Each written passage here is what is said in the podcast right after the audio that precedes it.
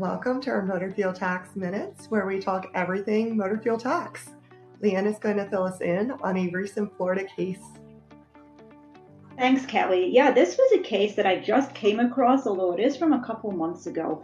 And it basically states that when a transaction is exempt from the fuel tax in Florida, it is subject to the sales tax. Um, and I'm not sure that this is something that everybody knew about, so I thought it was worth discussing. What actually happened in this case was a taxpayer purchased diesel to use for off road purposes, and they purchased it at the terminal rack. So, because of the rules for off road purchases, they paid the fuel tax to their supplier.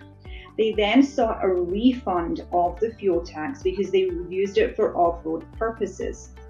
And when they got their refund of the fuel tax, the Department of Revenue offset that against sales tax that had not yet been paid. Because typically, when you pay the fuel tax in Florida, the supplier doesn't also charge the sales tax. It is one or the other. The statute does say where it's subject to the fuel tax, it's not subject to the sales tax. So the taxpayer challenged the Department of Revenue offsetting their refund, saying, well, the fuel tax was paid. And where the fuel tax is paid, there's no sales tax. This went to the administrative board judge and they disagreed. And they said a refund is the same as an exemption. So whether it's exempt up front or whether it's exempt by way of a refund, the sales tax would be due.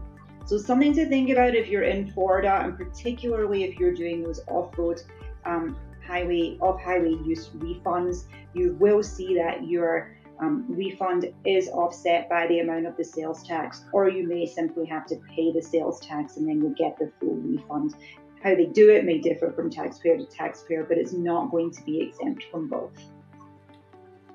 That's an interesting case, Leanne. Um, I think what's even more interesting is how the do, the two departments work together, the sales tax and the motor fuel. So, yeah, when does that ever happen? I, I, right?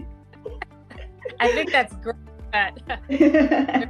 way of escaping tax. So, we want to thank our listeners for tuning in, and this concludes our motor fuel tax minute.